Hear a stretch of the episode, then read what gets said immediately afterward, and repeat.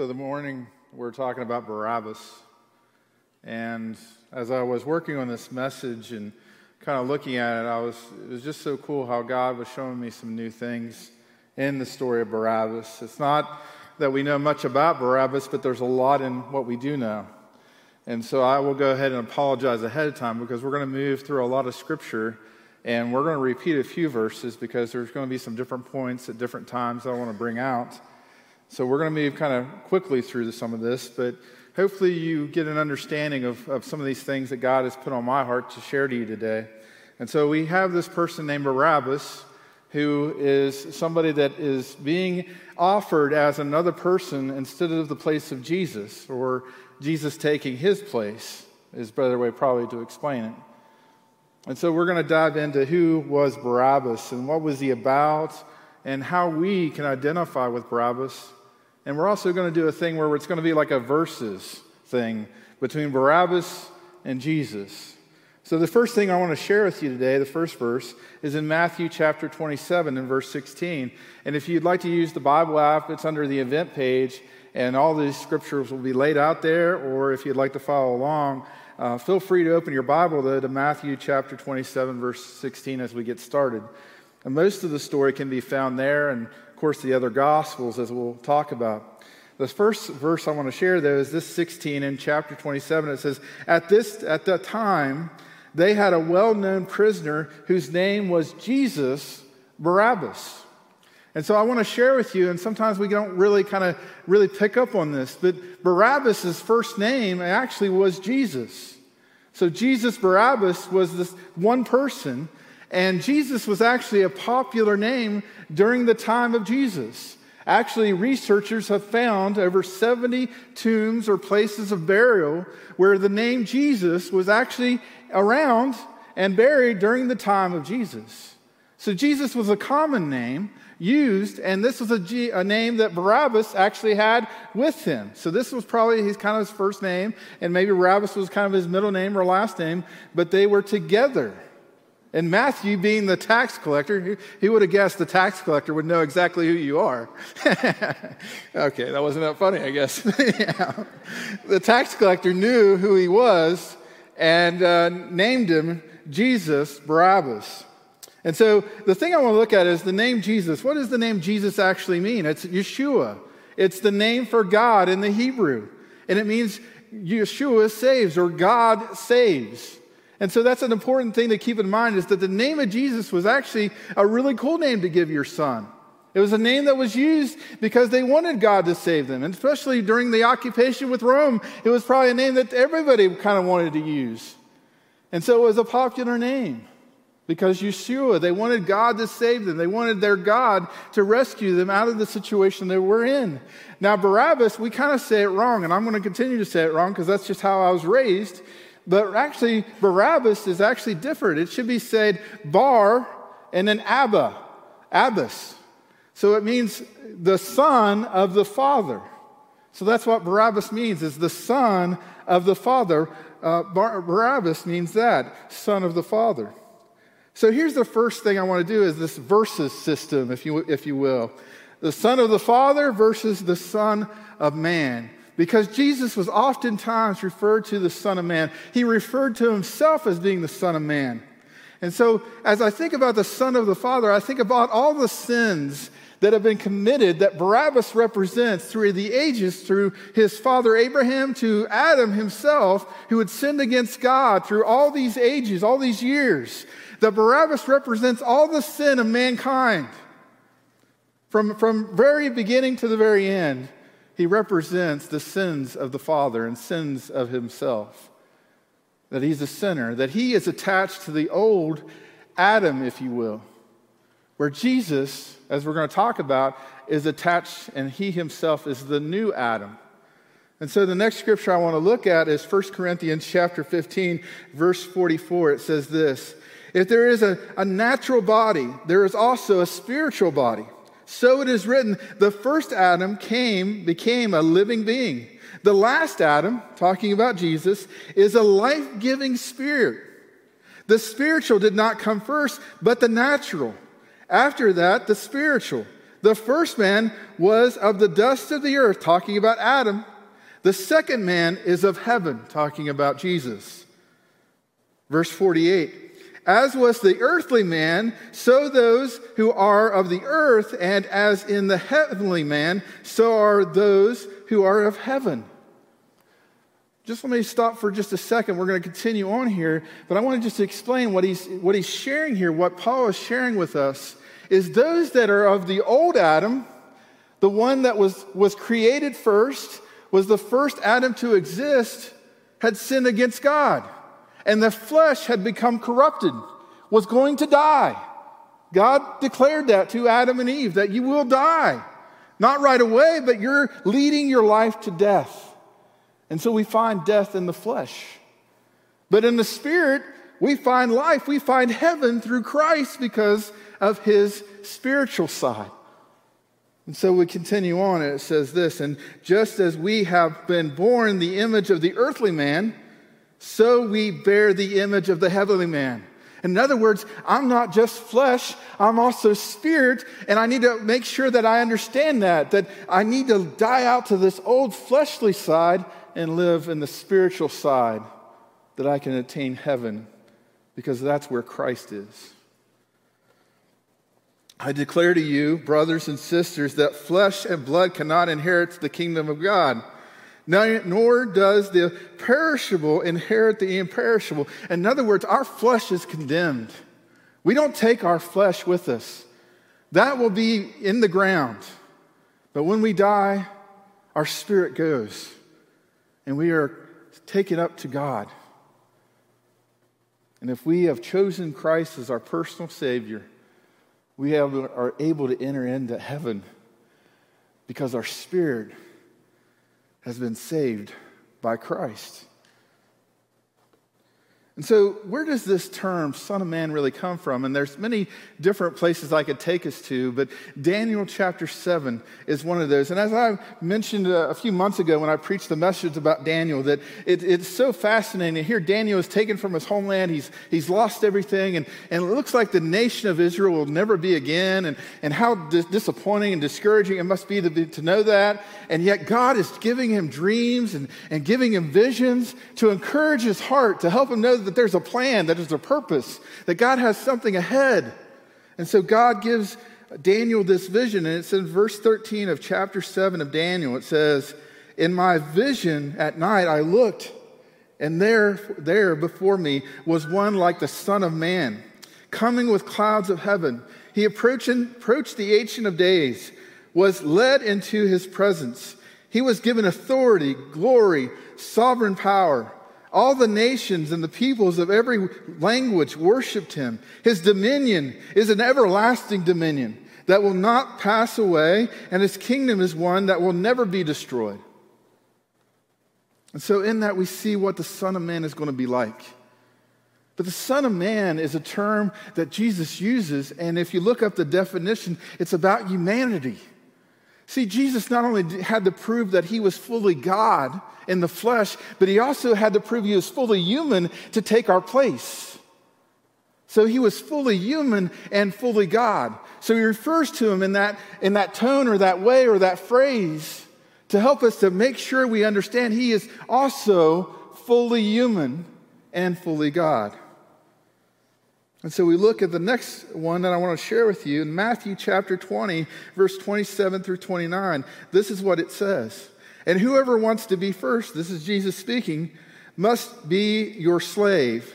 In verse 28, just as the Son of Man, referring to himself, did not come to be served, but to serve and to give his life as a ransom for many. See, Jesus had to come on and take humanity on for us. He had to come and take Barabbas' place. Because Barabbas, all he had to offer was the sins of himself, the sins of the fathers that he had before him. All he had was his flesh.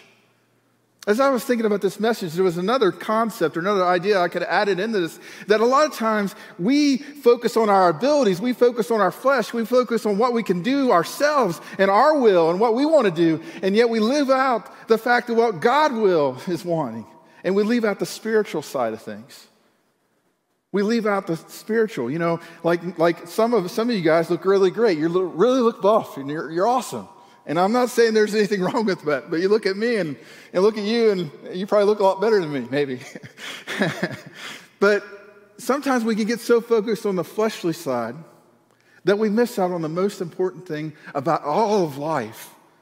Your whole life is about this spiritual side of you that needs to be connected to God, that needs to be connected to Christ. And unfortunately, we're all like in Barabbas. We're all stuck here in the fleshly side. You know, because what did Barabbas want to do? He wanted to do his will. He wanted to do his things, his priority, the things that he wanted to do. And we're going to dive more into that here in just a second. So the next thing I want to talk about is this versus thing that I want to talk about, insurrectionist versus Messiah. So Barabbas is an insurrectionist, where Jesus is the Messiah. Two different ways to go about things. And we're going to look into that. Mark chapter 15, verse 6 through 7. Now it was the custom of the festival to release a prisoner whom the people requested, a man called Barabbas, who was in prison with the insurrectionists who had committed murder in the uprising. So here we find out that he is an insurrectionist. He is causing problems for the Roman authority. He is trying to kill people to overthrow the Roman authority. He thinks he's doing what's right. He's standing for a cause. He's trying to do something that he believes in. But yet it's not what God wants. It's what he wants. It's what other people want. And so many times we can pave a road with good intentions. We can try to do the right thing, but we go about it in the wrong way because it's about us and not about God. It's not what God wants.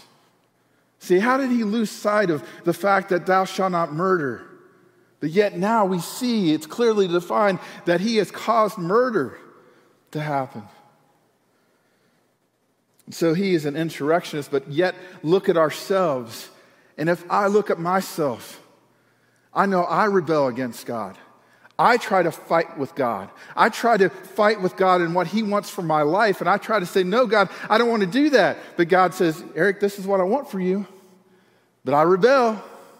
No, God, I don't want to do that.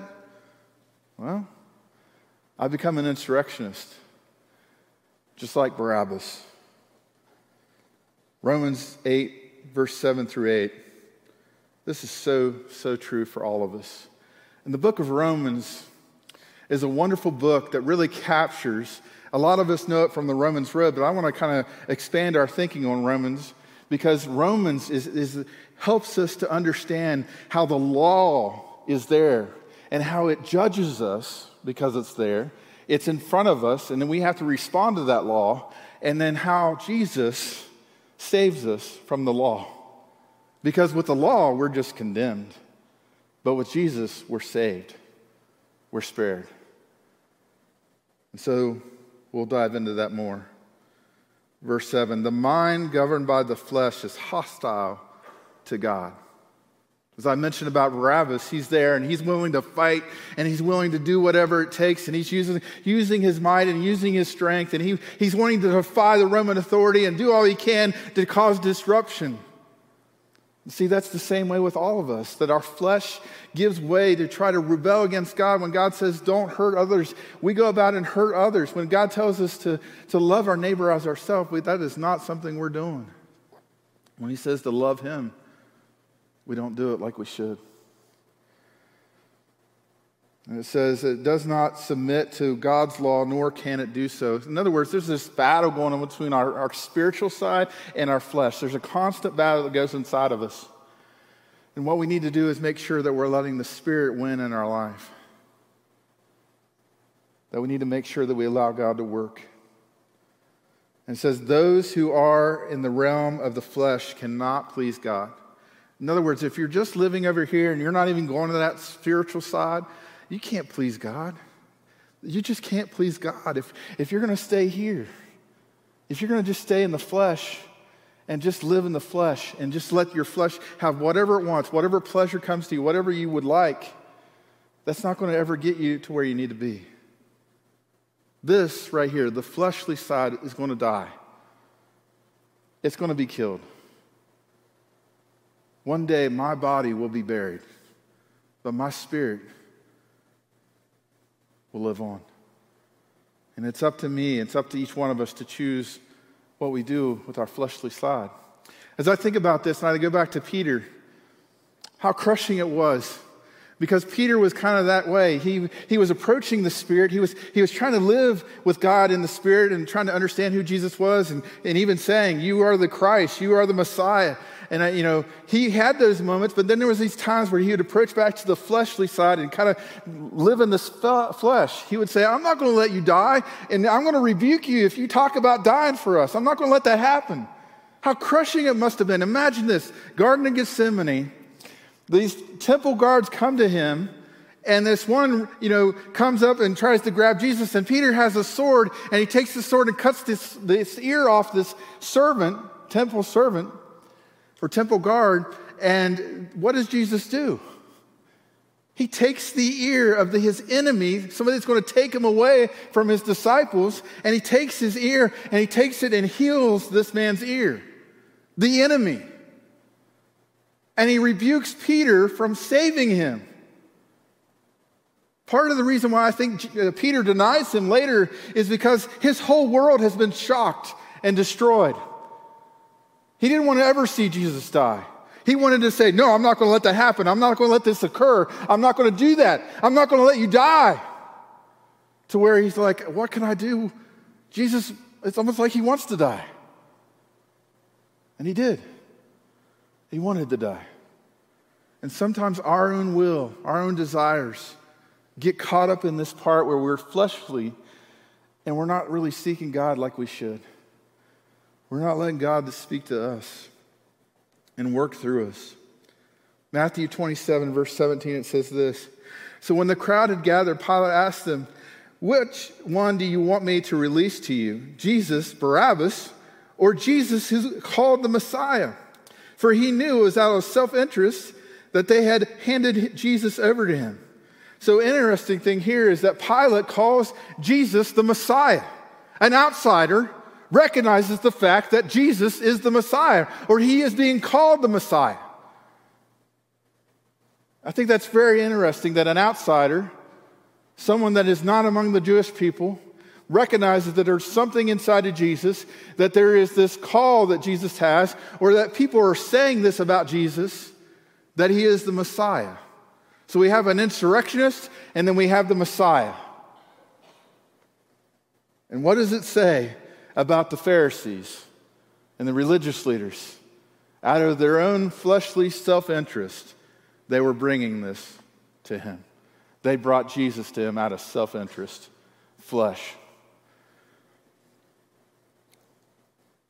So Messiah, what does Messiah mean? Anointed one by God, a leader, a savior of a particular group or cause.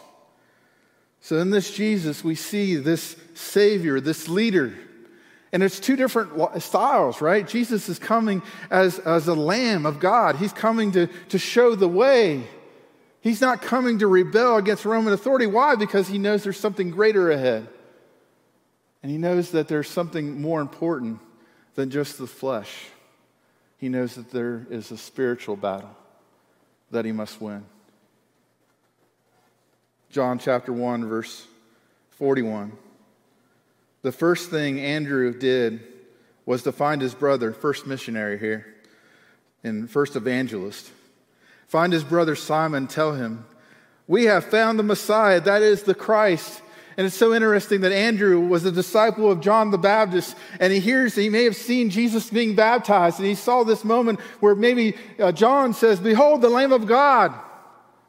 And so he's so excited, he goes and tells his brother, right in the first chapter here, Jesus has not even begun his ministry yet. And Andrew recognizes the fact that Jesus is the Messiah, the leader, the Savior that God has promised.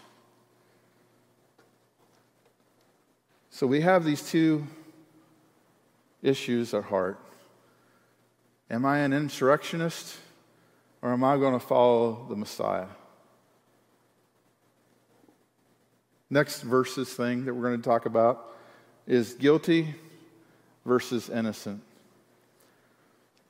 Guilty versus innocent. Going back to Matthew chapter 27, verse 16. I know I read this, but I just want to bring something else out of it. It says, at this time, they had a well-known prisoner whose name was Jesus, Barabbas.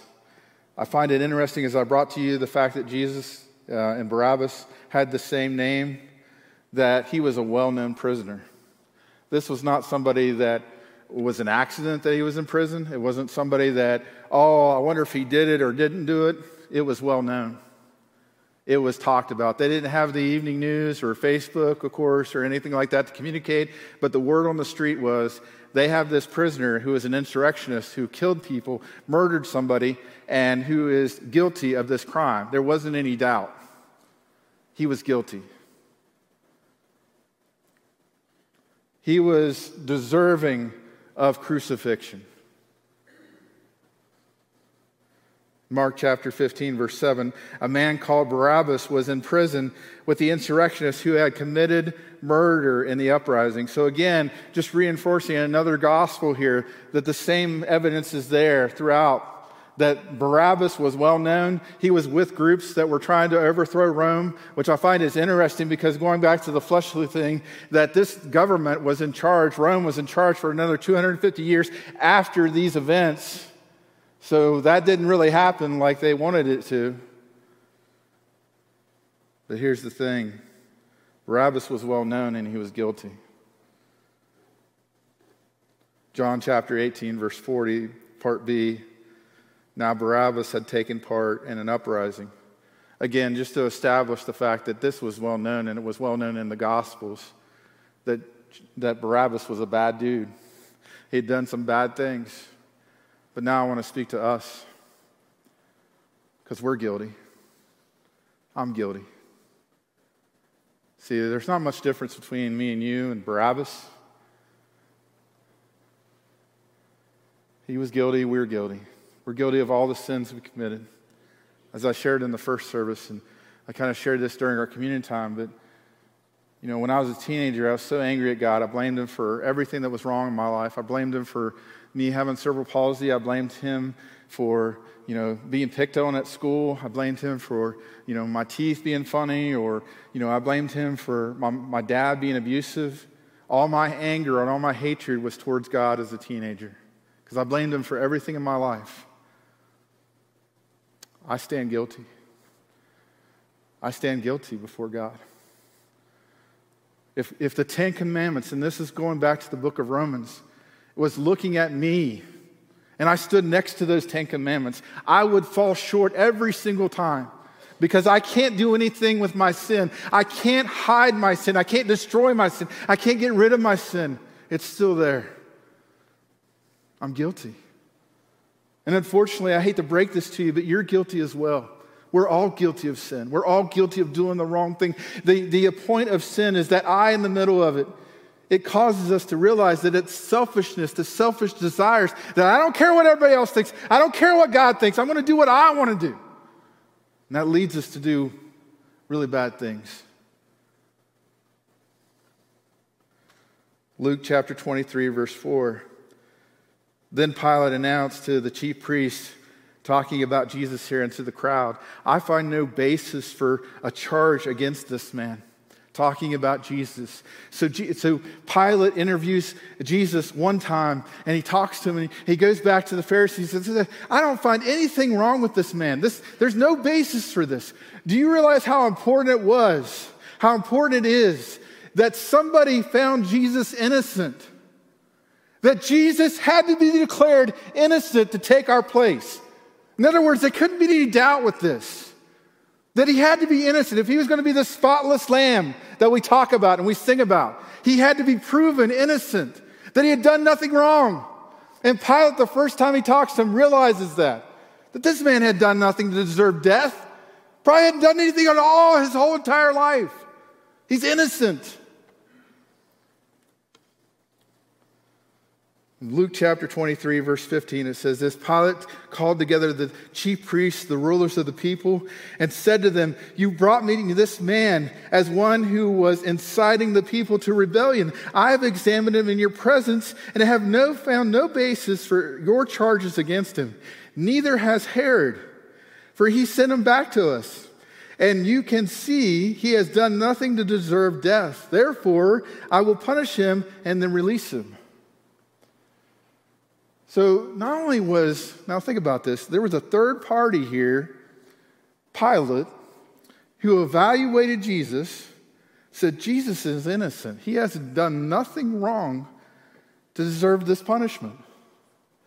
He finds out he's a Galilean. He sends him to Herod, which is another, let's say, fourth party, because the Pharisees and the Sadducees interrogated him. Well, let's say third. Maybe I'm wrong. It's first, second, and third, right? As I think about it in my head, now I'm questioning myself. But anyhow, the whole idea is this: that he was interrogated that night. He was arrested. He was interrogated by Pilate once, and then Herod. He sends him to Herod when he finds out he's a Galilean. Herod sends him back, and then Pilate, okay, here's the fourth time. Pilate investigates him again, and on the fourth time, he's innocent as well. In other words, it's so important for us to take in, at least for me, that I understand this, that Jesus was totally innocent. And he was proven innocent, not just by his peers, not just by the Sanhedrin or the high priest, which was done very illegally. Think about this, that even when he was arrested that night, there's a pause in the scriptures where it talks about they were looking for somebody to speak against Jesus, and they could find no one. So I don't know how they did it, but they went and got in the gutters or went on the streets and tried to grab two people to come up with something against him. And all they could say against him was that he said that he was going to tear down this temple in 3 days, which he was talking about himself, not talking about the temple, the building. But that's all they had against him, until they asked Jesus a particular question that had to do with being truth and honest about who he was. And that's all they used against him. But all these times, Jesus is proven innocent, innocent, innocent. And it continues. Matthew 27, verse 22 through 24. "What shall I do then with Jesus, who is called the Messiah?" Pilate asked. They answered him, "Crucify him." Why? What crime has he committed? Can you imagine this, that he's standing in front of all this group of people, and Pilate, this outsider, is defending Jesus because of his innocence and saying, what crime has he done? What has he done? But they shouted all the louder, "Crucify him." When Pilate saw that he was not going to get nowhere else, but they had insisted, an uproar was starting. He took water and washed his hands in the front of the crowd. "And I am innocent of this man's blood," he said. "It is your responsibility."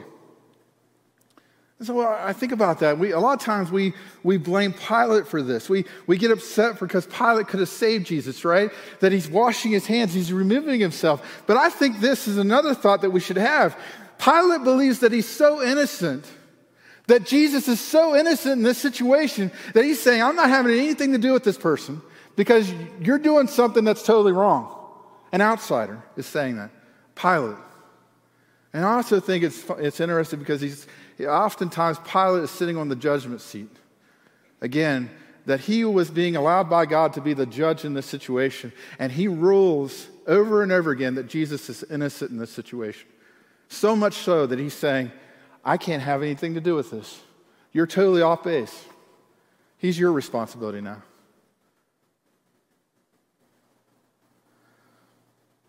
So we come to this idea. In Romans chapter 8, verse 2 through 4, what a powerful scripture in verse 3. Actually, we're going to look at verse 3.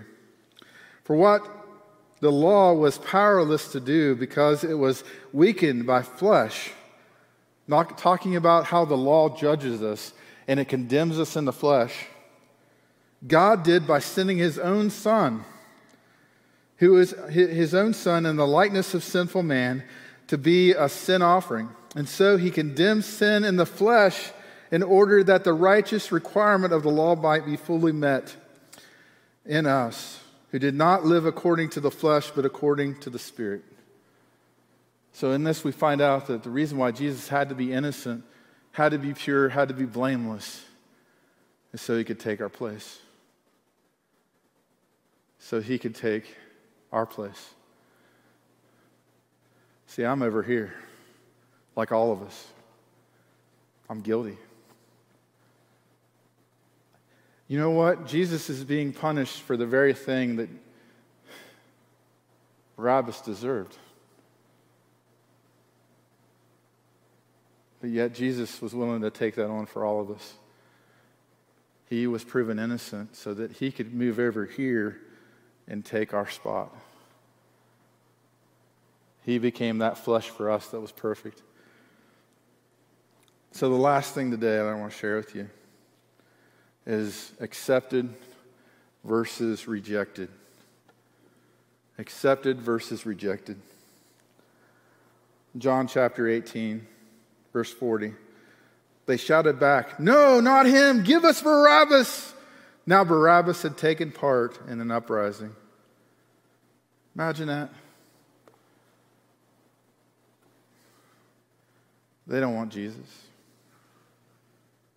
See, Barabbas is the one that's accepted in this situation. Barabbas is the one that's saying, hey, we want Barabbas.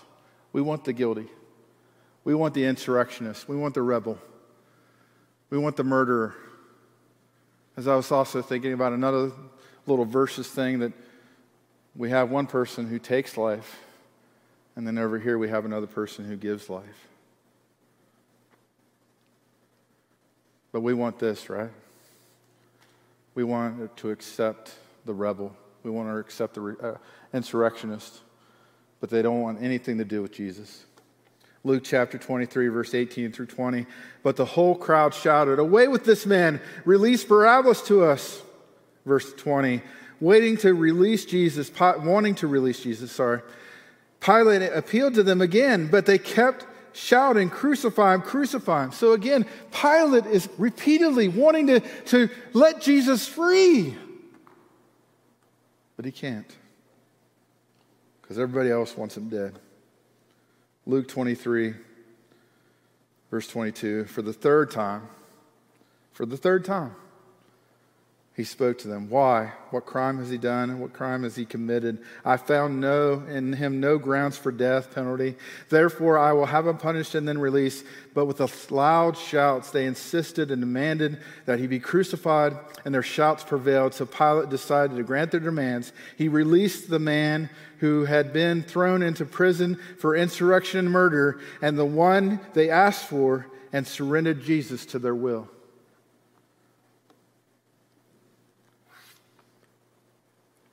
But here's the thing. Here's the amazing thing. This is what God wanted.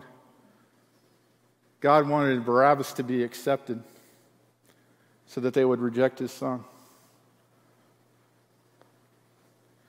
Jesus wanted them to accept Barabbas so they would reject Jesus. So that all the punishment and all the sin and all the things that mankind had done would be upon Jesus, and that he would take all the punishment that we deserved, and he would take it on himself and take it all for us, for you and me. And so we come to Acts chapter 4, verse 10 through 12, and this is Peter, and Peter had done a miracle. And there's some religious leaders that, of course, are upset because this man had been healed. And they're having a discussion. And they're kind of asking Peter questions. And here's the response that Peter has. Again, this is a little bit after their the day of Pentecost and the Holy Spirit showing up. And Peter's emboldened, and the disciples are too. And so they're sharing and they're evangelizing. And so here's a situation, a man that has been born a crippled, and he's healed. And this is what Peter responds to those who are questioning him. Verse 10, "Then know this, you and all the people of Israel, it is by the name of Jesus Christ of Nazareth, whom you have crucified, but whom God has raised from the dead, that this man who stands before you healed, that this man stands before you has been healed. And Jesus is this, the stone you builders rejected, which has become the cornerstone. Salvation is found in no one else, for there is no other name under heaven given to mankind by which you must be saved. So we find the salvation in Jesus, and we see that this cornerstone has been rejected by the people, that Jesus was rejected. Jesus was not wanted. Jesus was not desired. And so that gave God the opportunity to put his wrath upon Jesus and punish Jesus for all of mankind's sin. So he accepted Barabbas and the guilt that Barabbas had and our guilt and our shame, and he took it on and put it on Jesus so that we could live and have a wonderful path to God as innocent because of Jesus' blood. So we're saved. We're spared. All of mankind. No one else can find another name. In other words, you can't find anybody else to save you except Jesus Christ, because he took your place.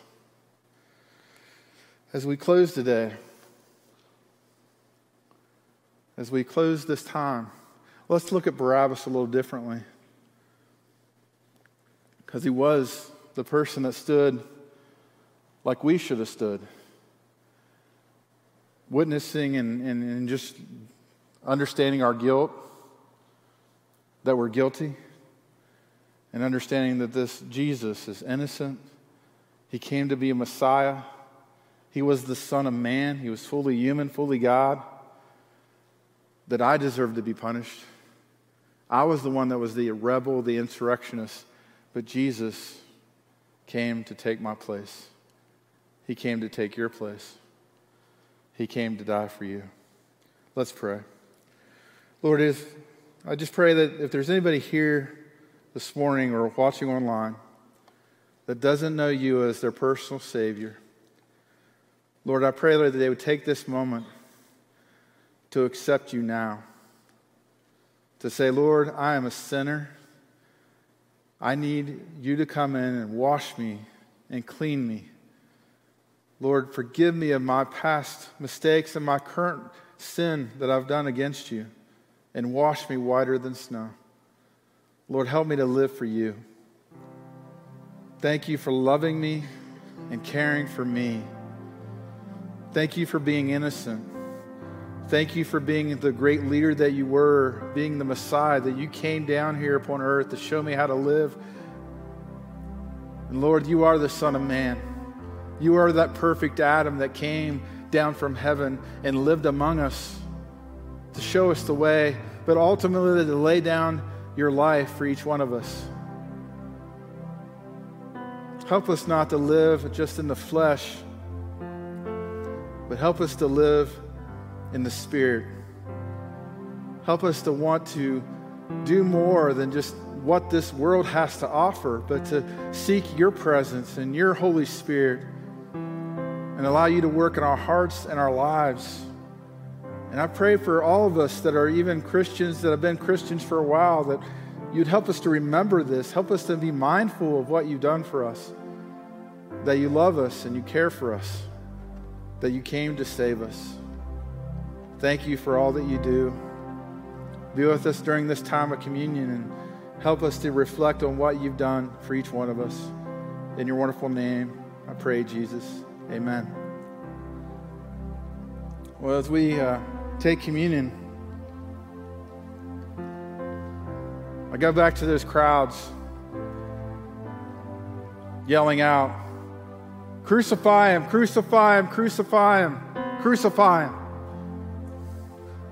I think about them shouting out the name Barabbas.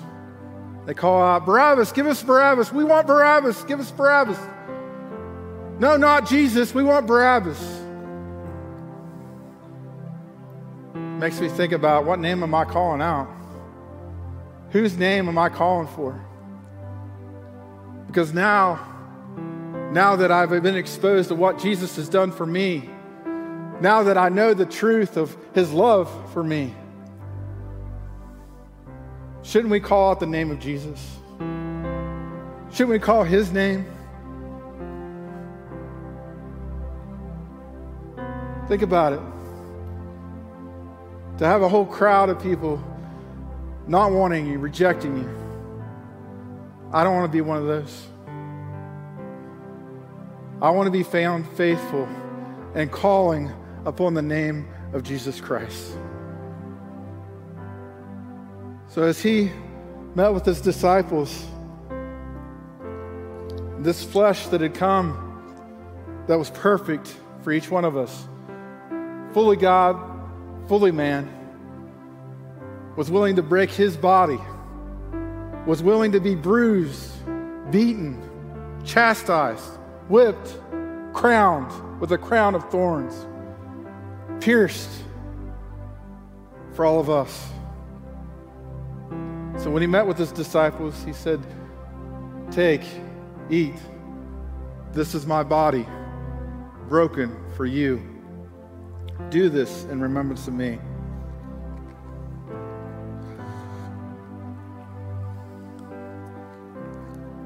Dear Heavenly Father, I just thank you for the blood that you shed. And I thank you for your broken body, that you took on our punishment. But you didn't just stop there. You allowed your blood to be shed so that we could be free from all of our sin, that we could be innocent again because you took our place. Thank you, Lord, that we may not understand what you're doing or how you're working. We may not fully understand your will for our lives, but we know without a doubt we are loved and cared for, that we are valued. And when we look to the cross, we see the value of our own life because you laid it down for us. So as we take the cup, this is the blood in remembrance of him. This is the representation of his blood that was shed upon that cross for me and you, that was given so that when Christ looks at me and you, he doesn't see the guilt anymore. He doesn't see my shame. He doesn't see the things I've done wrong in this life. He sees his perfect son in my place. I don't deserve it. I don't deserve it. We don't deserve it. But it's because of his great love and grace to us that he gave it freely for each one of us that choose to believe in him and call him by name and say, "Jesus, I need a Savior. I need forgiveness." And Jesus said, "Take, drink. This is my new covenant. Do this in remembrance of me."